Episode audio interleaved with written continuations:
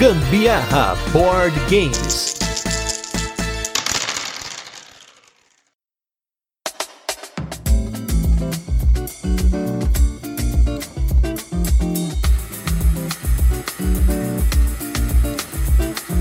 Fala minha gente, aqui é a Carol Guzmão. E aqui é o Gustavo Lopes e esse é mais um episódio do Gambiarra Board Games, o seu podcast sobre jogos de tabuleiro que faz parte da família de podcasts Papo de Louco. E nesse 96 episódio de resenhas e curiosidades, vamos falar do jogo para dois jogadores mais pedidos para a gente fazer um episódio, uma versão dual de um jogo extremamente famoso, que inclusive essa versão aqui está nos tops do Board Game Geek. Hoje é dia de falar de Seven Wonders Duel. Mas antes, vamos para os nossos recadinhos e os destaques da semana e logo a gente volta com a nossa resenha, onde a gente apresenta o jogo, comenta como ele funciona, as curiosidades, experiência com ele e tudo mais. Começando dos destaques aí, vamos falar de três jogos novos aqui da nossa coleção e também nossas primeiras jogatinas com eles. Começando por mais um jogo da família King Domino, o Queen Domino. Para quem não ouviu, volta aí no nosso feed. Nós já falamos do King Domino e do King Domino Duel. E aí, para completar a tríade dos jogos aí que tem aqui disponível no Brasil, agora nós temos o Queen Domino,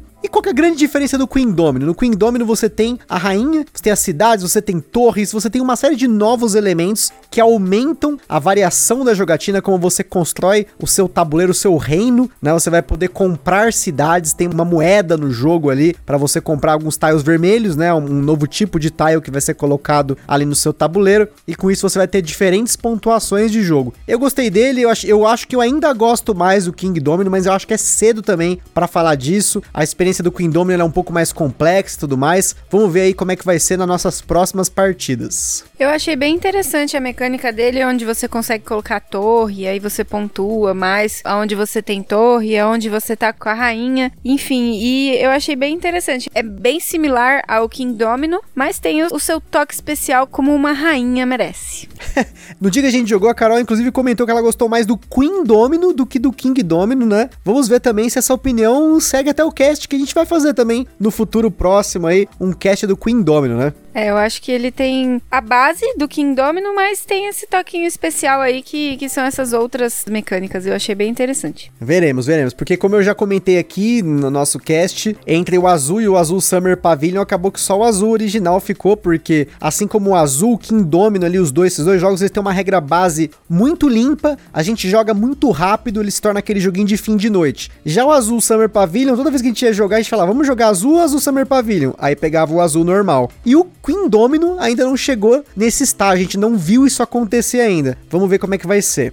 O segundo jogo é um jogo de trenzinho, coisa que não tem aqui nessa casa até então, agora tem. Que não é Ticket to Ride, já comentando, a gente não tem nenhum Ticket to Ride na nossa coleção, mas agora nós temos o jogo Whistle Stop um jogo para 2 a 5 jogadores, no qual os jogadores vão construindo uma linha férrea, colocando seus trens, fazendo com que eles peguem recursos e levem para outros lugares, o famoso pegar, entregar ou pick-up and Delivery, uma mecânica difícil de ver no nosso mercado. A gente tem outro jogo nessa mesma linha que é o Broom Service, que também é desse esquema de você pegar alguma coisa de um lugar e levar para o outro, mas no caso do Whistle Stop é bem temático. Você tem o trenzinho, pega um recurso num lugar, leva para uma cidade, ganha recurso. Você tem como pegar ações dessas linhas de trem, né? Que você tem a sua linha de trem, mas você tem ações de linhas de trem que você vai especulando ali ao longo do jogo para ver quem pontua mais ou menos com elas. Tem como comprar numa ordem e aí tem um desempate. Ali, enfim, tem uma série de coisas bacanas bacana. Esse jogo ele é mais pesado do que eu imaginava. Ele não é um jogo tão simples, mas a gente achou ele bem tranquilo aqui, né? A gente jogou eu e a Carol e a minha sogra e a gente tomou caroço pra minha sogra. No, ela viu a Matrix ali numa rodada, ela aposentou vários trens de uma vez, que é um dos gatilhos pro fim do jogo. Um jogador aposentar todos os seus trens, ou seja, ele cumpriu o seu papel, fez ali o seu caminho até o fim da vida dele e ele te dá um bônus no final. Cada vez que você aposenta um trem, você ainda ganha bônus. E aí ela fez um combo ali numa hora que eu não vi e fez uma pontuação altíssima na nossa frente, né?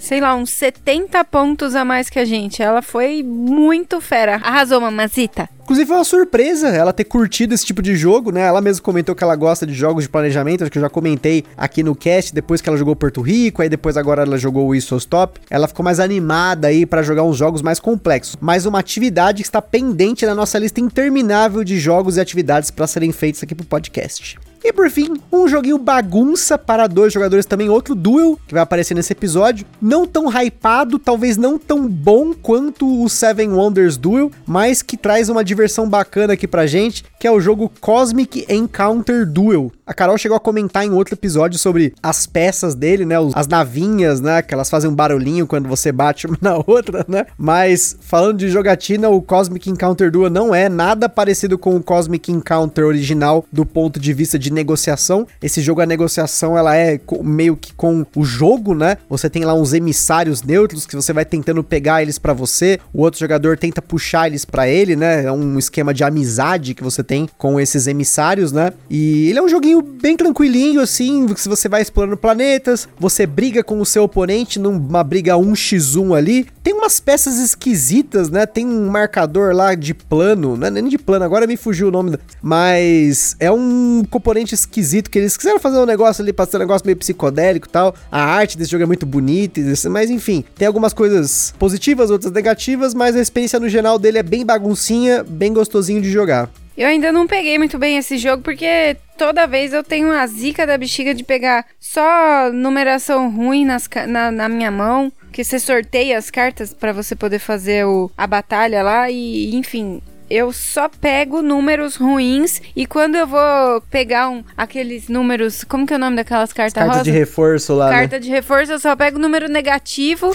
Mas é bom pra você dar no seu oponente. É, eu dou a, o número lá no, no oponente, só que às vezes não nem refresca, porque a sua mão sempre vem boa. Começando a suspeitar mas, que você tá roubando. Mas ó, gente, ó, Carol tá, tá brigando aqui, tá reclamando de barriga cheia, está um a um nas nossas batalhas aqui de Cosmic Encounter Duel, hein? Mas Inclusive, só por causa é. do, do personagem que eu escolhi. Mas, mas o, o personagem que a Carol. Pra você ganhar o jogo, você tem que controlar cinco planetas. A Carol pegou um personagem que você precisa controlar sete planetas, mas ele, ele tem um benefício que você nunca perde nave quando você perde uma batalha. Então, mesmo sendo mais difícil, você precisa de mais dois planetas, ela ganhou o jogo assim mesmo, tá reclamando duplamente aí de barriga É, só cheia. vou jogar com esse boneco então. Não, a gente tem que alternar, gente. Aqui a gente varia, variação, né? Mas enfim, são os nossos três jogos desse destaque da semana. E agora vamos com o nosso review retrô dessa semana, que é com um dos jogos que eu mais gosto, que eu mais falo nessa board game esfera que é o Oh My Goods.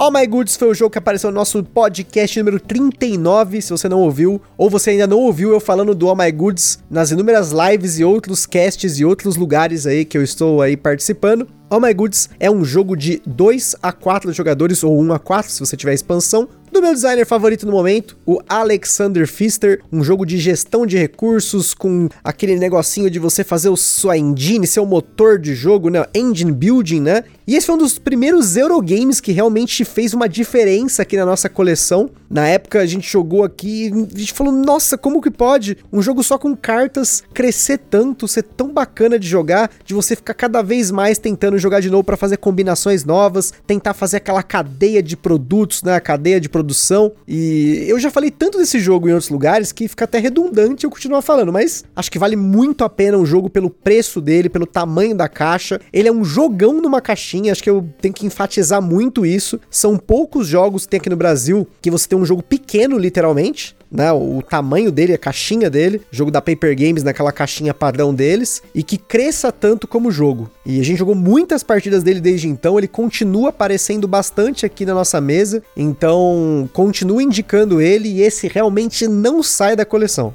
Sem dúvida, esse é um jogão mesmo, que eu sempre preciso dizer isso, que me impressiona muito. Como que foi que o designer teve a ideia de usar a mesma carta, vira ela do avesso, aí vira moeda. Enfim, é incrível, eu acho isso muito legal, muito criativo e realmente é um jogo que fez bastante diferença aqui pra gente no início da, dessas nossas partidas com Eurogames. E agora vamos com o nosso jogo da semana, então, que é mais um jogo aí que já pode se falar que é um clássico, né? Que é o Seven Wonders, mas na sua versão Duel.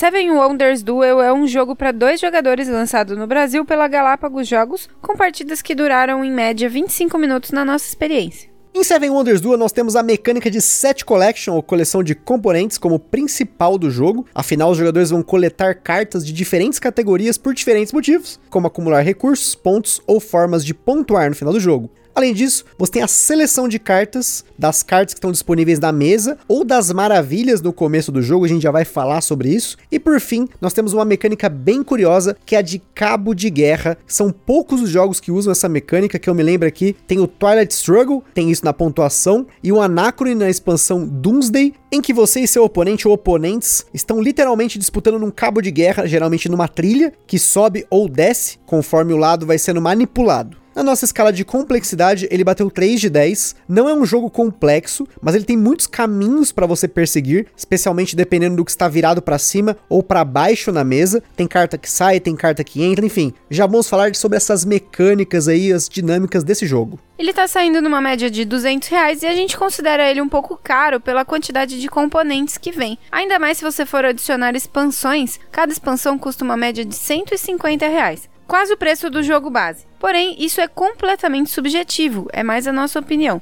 Essa cópia, por exemplo, que a gente jogou bastante aqui, é de uma amiga, porque até então nós não adquirimos ele e só jogamos por conta da cópia dela. Além disso, como é um jogo que vende bem, está nos tops aí sempre, não é à toa que o preço dele está sempre lá em cima. Importante mencionar que ele é um jogo independente de idioma, exceto pelos nomes ilustrativos das cartas. Em Seven Wonders Duel, os jogadores adquirem cartas ao longo de três eras para ampliar sua civilização. Essas cartas podem dar aos jogadores recursos, formas de adquirir recursos, pontos, poder militar ou poder científico. Diferente do Seven Wonders original, em que você tem cartas na mão de cada jogador, pega uma e passa as demais, né, o draft tradicional, aqui as cartas estão dispostas na mesa, em cada rodada, em layouts diferentes. Tem cartas viradas para cima e cartas viradas para baixo, um elemento que o autor do jogo, Bruno Catala, usou em outros jogos, como um exemplo que falamos aqui, que é o Cleópatra e a Sociedade dos Arquitetos. Do ponto de vista do que fazer no Seven Wonders Duel é muito simples. Todo turno você compra uma das cartas que está disposta na mesa e pode usá-la de três formas. Pode comprar e colocar na sua área de jogador, pagando o custo dela caso haja um custo.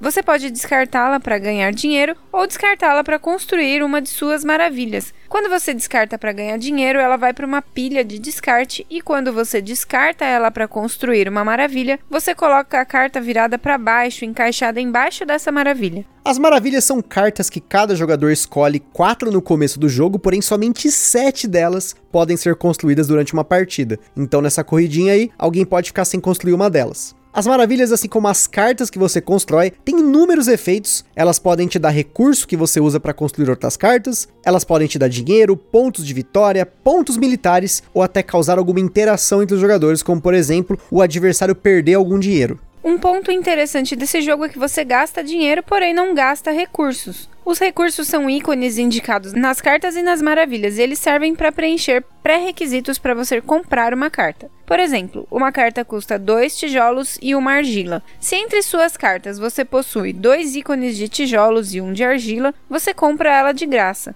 Se você não tiver todos os recursos, você vai precisar gastar dinheiro, e o valor do recurso pode aumentar se o seu oponente tem ícones daquele recurso que você precisa. Ou ele pode ser modificado caso você tenha uma carta de comércio, que são cartas que alteram o valor de recursos que você pode comprar e ainda te dão dinheiro extra quando você tem uma carta, quando você descarta uma carta para pegar dinheiro.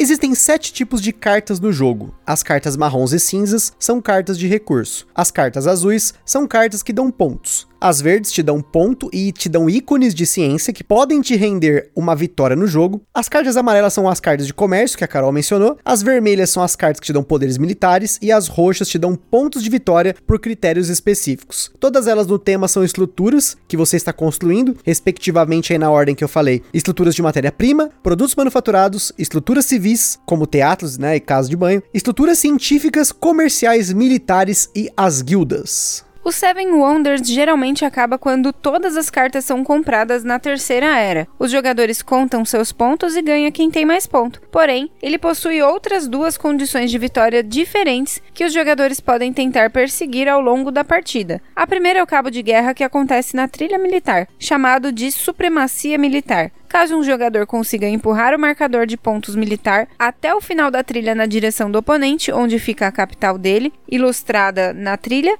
ele vence imediatamente. A segunda é a vitória por supremacia científica, que é acumular seis símbolos científicos diferentes. O jogador que consegue isso primeiro vence imediatamente. E antes da gente continuar, queria falar sobre os nossos parceiros aí. Em primeiro lugar, a Acessórios BG, que tem um playmat para esse jogo. A gente não testou esse playmat, né? A gente acabou não dando tempo da gente receber para poder fazer esse cast. Mas se você olhar no site deles, tem um playmat muito bacana para esse jogo, confere lá. E também muitas outras coisas que eles oferecem para vocês, overlays, outros playmats, tem aí uma série de itens 3D para melhorar cada vez mais sua jogatina. Se você quiser conferir, acessa lá www.acessoriosbg.com.br. Em segundo lugar, nós temos nosso evento parceiro Board Game São Paulo, quem tá acompanhando aí sabe que não tá acontecendo evento físico, mas eles estão fazendo bastante ações no Instagram e no Facebook. Então procura lá Board Game São Paulo. E por fim, a nossa loja parceira que é a Bravo Jogos. Essa loja com condições e preços excelentes para você comprar seu jogo de tabuleiro. E se você quiser comprar alguma coisa na Bravo, entra pelo link que tá na descrição desse podcast ou lá na bio do nosso Instagram, tem um dos links lá, é o link da Bravo, que você vai poder comprar e ao mesmo tempo ajudar o Gambiarra Board Games sem gastar nenhum centavo adicional.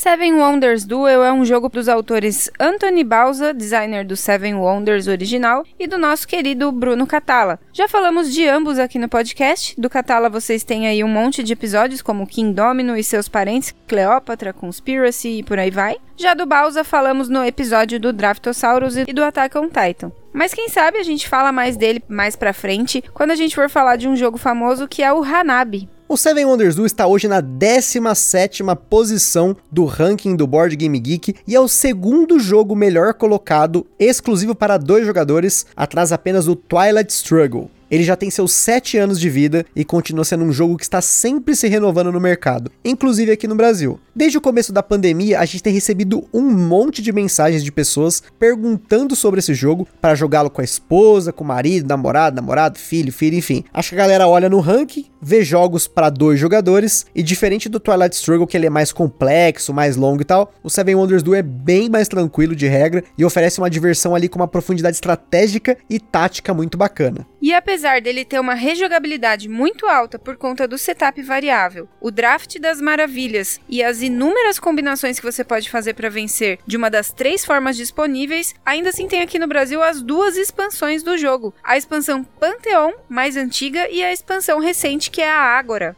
A Pantheon adiciona um novo tabuleiro que é encaixado no tabuleiro da trilha militar, que vem no jogo base, e divindades de cinco mitologias diferentes que vão adicionar novos efeitos ao jogo. Já a expansão Ágora adiciona o Senado e os Senadores, que você vai poder influenciar ao longo da partida e perseguir um quarto caminho de vitória, que é a supremacia política. Esse tabuleiro é encaixado na parte de baixo do tabuleiro do jogo base, e se você juntar essas duas expansões, você transforma o Seven Wonders Duel em um jogo de uma complexidade completamente diferente. Além dessas duas expansões, durante a pandemia, o Baus e o Catala, junto com a Repus Productions, que é a editora do jogo lá fora, desenvolveram uma mini expansão print and play, né, para você imprimir do Seven Wonders Duel, para jogar o jogo solo. Nessa mini expansão, você vai enfrentar um de cinco diferentes líderes que você sorteia no começo do jogo. E ele tem umas cartas de decisão que você deve seguir as instruções para simular o outro jogador. Nós não testamos essa variante, mas vimos bons feedbacks sobre ela nas comunidades que frequentamos. Além disso, temos promos para o jogo, como sempre são promos de maravilhas. A promo da Feira de Essen, na qual o espaço onde é realizada a Feira de Essen é representada como uma maravilha, e a Estátua da Liberdade. Pelo menos foram as que a gente localizou lá no BGG. Porém, aqui temos uma expansão não oficial que teve a permissão da Repus de ser publicada, que é a expansão Leaders. Além das maravilhas, no começo do jogo os jogadores fazem uma seleção de líderes que serão usados posteriormente em cada uma das três eras, dando poderes aos jogadores. Esses líderes foram retirados da expansão Leaders do jogo original e tem até um líder inédito que é o Da Vinci,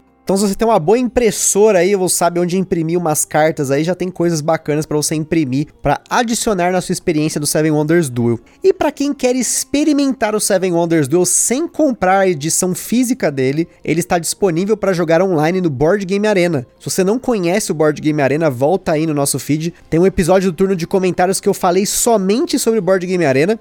Naquela época, inclusive, eu ainda tava me acostumando com a pandemia, ach achando que eu ia jogar online e tal, mas eu não me adaptei e não consegui. Mas se você curte jogar online, o Seven Wonders Duel está disponível. A única coisa é que para você abrir uma mesa de Seven Wonders Duel, algum dos dois jogadores precisa ter uma conta premium no site. Senão, você só consegue jogar com pessoas que já abriram uma mesa ou que possam abrir mesa para você. Falando dos sleeves que a gente tanto fala aqui, para o jogo base você precisa de dois tipos de sleeves, um pacote de sleeves mini euro para as cartas das eras e se você quiser eslivar as maravilhas vai precisar de 12 sleeves tamanho copper. Esse padrão acho que a gente nunca falou aqui que é 65mm por 100, a cópia da nossa amiga Bianca não está eslivada e nós testamos duas marcas de sleeve mini euro só para ver se cabia de volta no insert e não coube. Talvez algum sleeve fit caiba. E agora falando das nossas experiências com o Seven Wonders Duel, eu confesso que eu fui um pouco cético quando eu fui jogar o jogo, porque é um jogo hypado. Eu achava que ele era um jogo super estimado na comunidade, né? Inclusive, esses jogos estão no top. Eu sempre fico meio assim,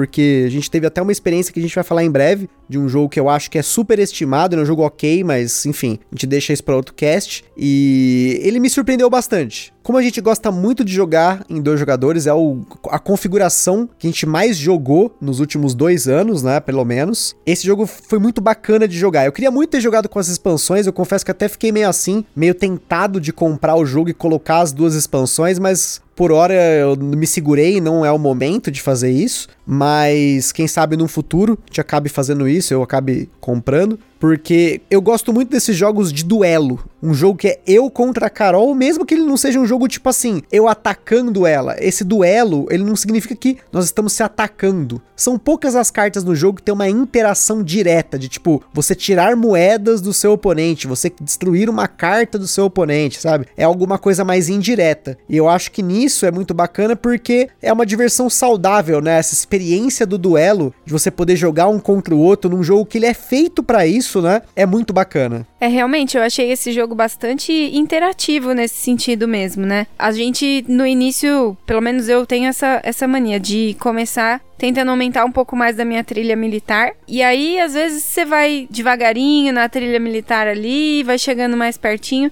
É uma forma, talvez, de você tentar ganhar o jogo. Vai que a pessoa tá um pouco mais desligada, não tá percebendo que você tá crescendo ali na trilha.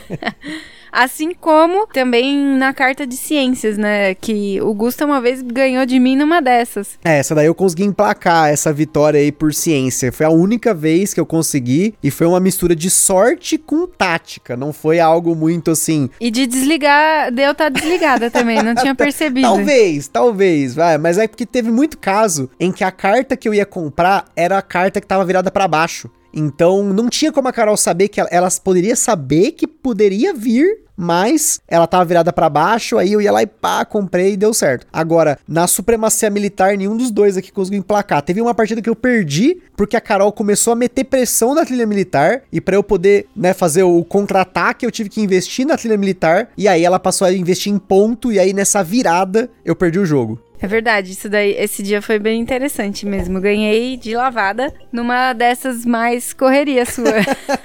ah, a gente, para falar aqui o nosso score, a gente empatou duas vezes, assim, em relação a, tipo, ficou cada um com uma vitória, depois cada um com duas vitórias, né? E aí ficava nessa de um virar, de virar. Então, assim, no momento eu devolvi o jogo para Bianca com mais vitórias. Mas, né, se continuasse aqui, é certeza que continuaria tendo esse pau a pau, porque, como eu falei, ele é um jogo que, conforme você vai conhecendo as cartas que estão ali, você vai pegando o esquema dele, né? Você tem muitos caminhos diferentes para perseguir. Inclusive, uma coisa que a gente não falou, mas tem uma coisa muito legal do Seven Wonders Duel, é que tem certas cartas que elas têm uns ícones no canto superior direito e esses ícones, eles são ícones de dependência, né? Por exemplo, tem cartas que se você tem uma carta anterior a ele na trilha de dependência, você constrói ela de graça, sem precisar nem ter o recurso. Então tem uma carta lá que tem um ícone de uma espada, uma carta militar. Quando sai a próxima carta militar que tem a espada como um dos custos, né? Que é uma pré. que seria o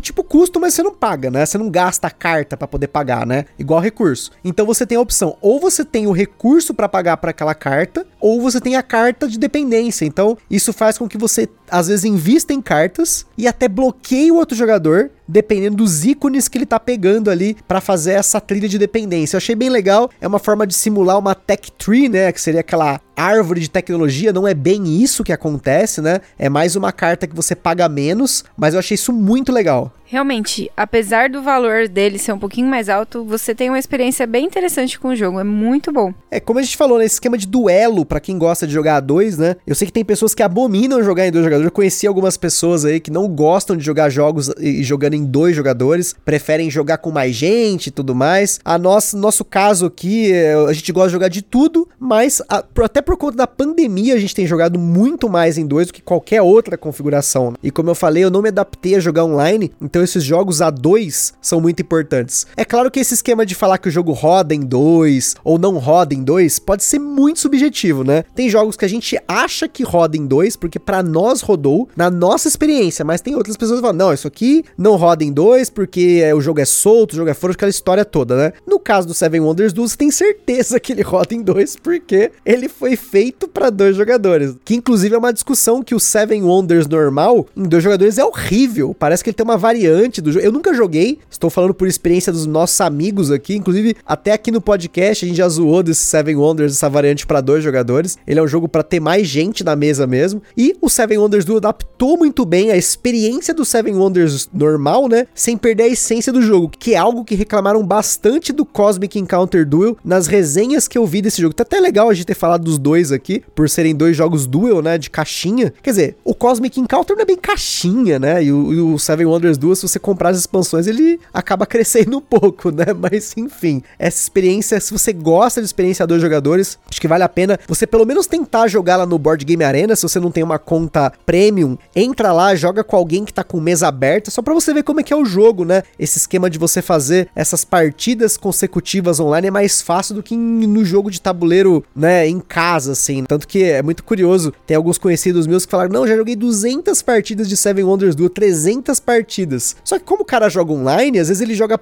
as partidas de forma assíncrona, então ele joga 10 partidas simultâneas, ele joga várias partidas na hora do almoço, não tem setup, você dá um start, né, já dá o um setup, é outro nível aí. No Seven Wonders Duel tem um setupzinho, né, você tem que ficar montando aquele tabuleiro, né, cada rodada ele muda o tabuleiro, então tem um pouquinho ali que você vai ter que mexer e online isso dá uma acelerada, né. Eu achei interessante essa forma aí de colocar as cartas num layout diferente entre as eras, assim, eu achei bem legal. E realmente a, a mesma técnica que o Cleópatra usa, de usar cartas viradas para cima, outras para baixo, eu achei bem legal, bem interessante. É uma forma de você ter um mercado aberto, mas nem tudo é aberto, né? É, você, você não consegue que... se planejar 100%, é, né? 100% não dá. E você também não sabe todas as cartas que estão em jogo, isso é uma forma de ocultar a informação, né? Porque no setup do jogo, você tira algumas cartas de cada era, e especificamente da terceira era, você coloca cartas que você não sabe quais E você só vai saber mesmo quando elas aparecerem em jogo, mas pode ser que elas apareçam viradas para baixo e só vai revelar a carta quando as cartas estão embaixo dela são liberadas, né, para poder virar. Então tem um pouco dessa guerrinha, tipo, será que eu compro uma carta que tá aberta e ela vai revelar uma carta que talvez seja melhor pro meu oponente, ou eu compro uma carta, descarto, pego dinheiro, espero o meu oponente pegar uma carta que desbloqueia outra. Então tem essa guerra fria no jogo que eu gostei bastante desse esquema, diferente do Cleópatra, né, que as pessoas compram a carta e entra a carta do baralho, né? Ela entra fechada ou aberta. Nesse, ele vai sendo desbloqueado conforme os jogadores vão jogando. Então isso é muito bacana. Acho que eu só tenho a elogiar realmente o Seven Wonders Duel. O preço dele é a única coisa que me deixou um pouco para trás, apesar de que cada vez mais o preço dos jogos tem aumentado, né? Então ele não tá ficando mais tão caro quanto era antes. Mas, enfim, Acho que tem seu espaço numa, futuramente aqui na coleção. Vamos ver como é que as coisas se desenrolam, né? Nunca diga nunca, como já diria o poeta Justin Bieber. E é isso aí, gente. Espero que tenham gostado desse episódio sobre o Seven Wonders Duel. Lá no site do Papo de Louco você vai ver algumas resenhas que a gente reservou, né? Alguns links de outros criadores de conteúdo para você ter uma opinião diferente, ver como é que o jogo é jogado e tudo mais.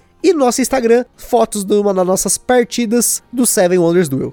E como sempre, se você jogou ou comprou algum jogo que a gente falou aqui no podcast ou quiser sugerir algum jogo pra gente conferir, manda mensagem no Instagram ou no e-mail contato@papodelouco.com. E se estiver jogando por aí, marca a gente lá no stories do Instagram que a gente sempre compartilha as fotos das jogatinas da galera. E para quem tem alguma coisa relacionada a jogos de tabuleiro, quer fazer uma parceria conosco, já tem o nosso contato, compartilha esse podcast com a galera. E é isso aí, aquele forte abraço, espero que tenham curtido e até a próxima. Até, gente, beijo, tchau.